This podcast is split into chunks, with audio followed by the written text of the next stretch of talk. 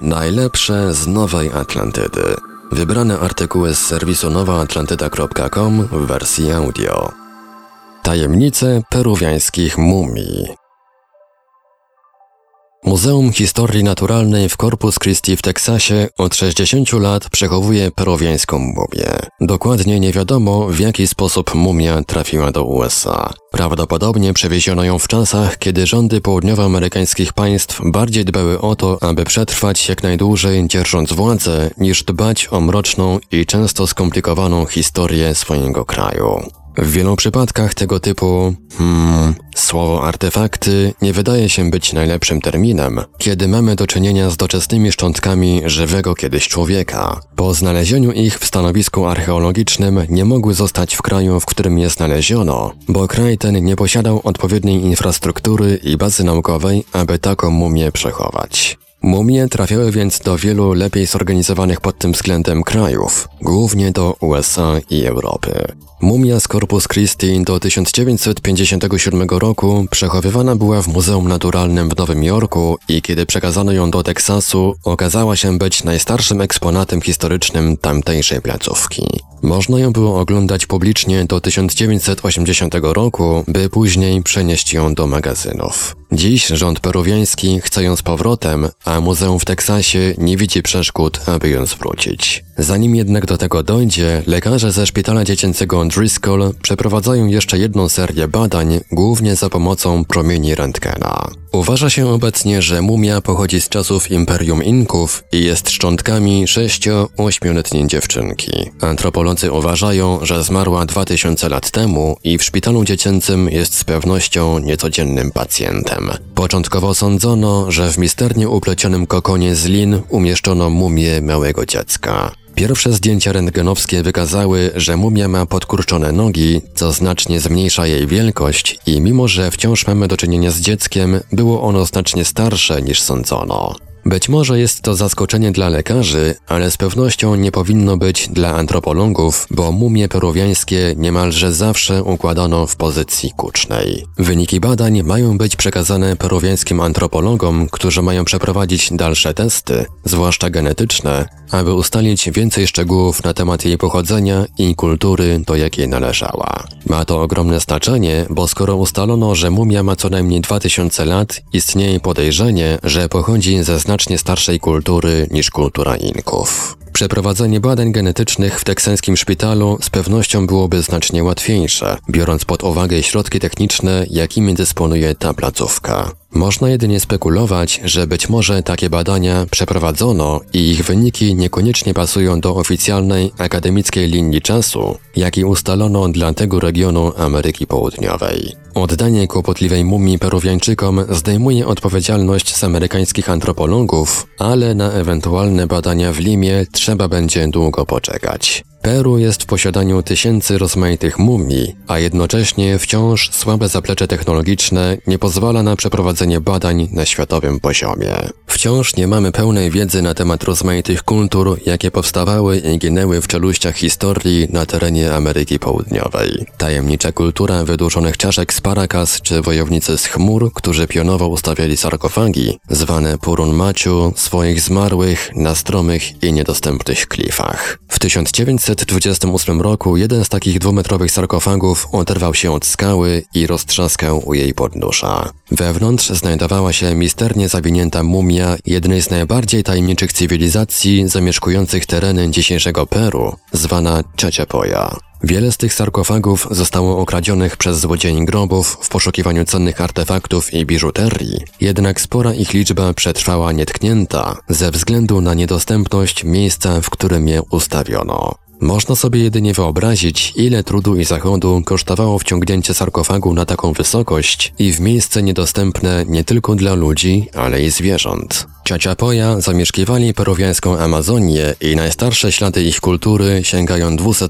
roku naszej ery. Różnili się od innych peruwiańskich kultur nie tylko obyczajami, ale i wyglądem. Byli rośli, smukli i mieli włosy o rdzawym odcieniu. Kiedy Inkowie rozpoczęli ekspansję swojego imperium, Ciaciapoja stawili im potężny opór. Inkowie jednak byli bezwzględni w eksterminacji swoich wrogów. Resztki walczących wojowników ukryło się w niedostępnych wysokogórskiej, pokrytej chmurami dżungli. Nazwano ich wówczas wojownikami chmur. Kiedy pojawili się Hiszpanie, Ciaciapojas natychmiast zawarli z nimi sojusz. Byli bezcennymi przewodnikami, znającymi wszelkie przejścia, kryjówki i miejsca, gdzie Inkowie mogli przechowywać swoje złoto. Satysfakcja musiała być wielka, gdy potężne imperium Inków padło na kolana pod ciosami konkwistadorów, ale nie skończyło się to dla wojowników chmur dobrze. Zarażona przez Hiszpanów egzotycznymi chorobami, resztka ich populacji wymarła kompletnie w ciągu dekady. Dziś zostały po nich jedynie Purun Maciu.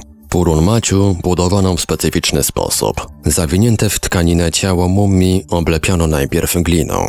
Kiedy wyschła, aplikowano kolejną warstwę, tym razem mieszankę mułu i słomy. Malowano je później na kremowy kolor, ozdabiając wizerunkami biżuterii. Sarkofagi miały kształt przypominający człowieka i ich twarze malowano na czerwono i żółto. Zazwyczaj na stromym klifie ustawiono wiele takich sarkofagów obok siebie i można było odnieść wrażenie, że to nieruchomy oddział ciocia pojas wypatruje niebezpieczeństwa. W jednym przypadku natrafiono na zespół takich sarkofagów, z których żaden nie przekroczył 70 cm wysokości. Było to dziwne, bo zazwyczaj tworzyły one dwumetrowe posągi. Wszystko wyjaśniło się, gdy otworzono jeden z nich, w którym znajdowała się mumia dziecka. Purun Maciu dzieci znaleziono w niedostępnym miejscu peruwiańskiej Amazonii i na razie zostawiono je w spokoju ze względu na trudny dostęp. Dlatego szczegółowe badania nie zostały jeszcze przeprowadzone i genetycznie nie ustalono, kim były pochowane na klifie dzieci. Nawet bez badań genetycznych mumia jest w stanie dostarczyć wielu interesujących danych, czasem w niecodzienny sposób. W procesie zabezpieczania ciała przed rozkładem konserwowały się także pasożyty, które dzieliły życie i śmierć z człowiekiem, który został zmumifikowany. Najczęstszym pasożytem była zwykła wsza łonowa, znana wśród parazytologów jako Ptirus pubis.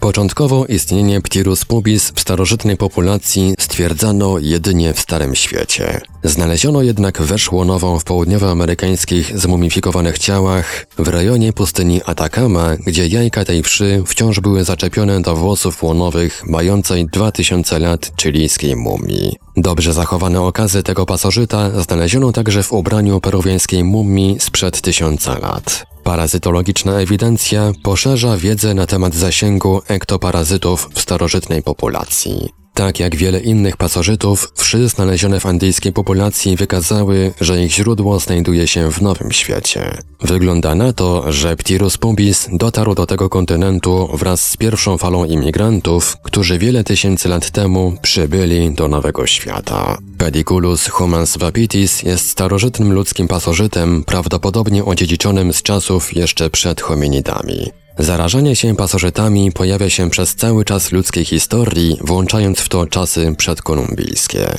Na mumii Maitas Chiribaya, datowanej na 670 do 990 roku naszej ery z Arica w południowym Chile, znaleziono pedisculosis i przeprowadzono na nim szereg badań. Zastosowano klasyczny mikroskop i mikroskop elektronowy. Włosy mumii niemalże w całości pokryte były gnidami i dorosłymi wszami. Skanowanie mikroskopem elektronowym w niskim i wysokim zakresie wykazało doskonale zachowaną morfologię jajek. Dodatkowo doskonale zachowane dorosłe okazy wszy na niemalże tysiącletniej mumii pozwoliły na szczegółową obserwację głowy, czółków, korpusu, podbrzusza i nóg pasożyta. Doskonale zachowane pasożyty pozwoliły na przeprowadzenie obserwacji mikromorfologicznych pod mikroskopem elektronowym operculum, aparatu oddechowego i przedchlinki. Badania wykazały, że wszy były częstym problemem dla andyjskich rolników i pasterzy. Wsza przenoszona jest przez kontakt pomiędzy głowami,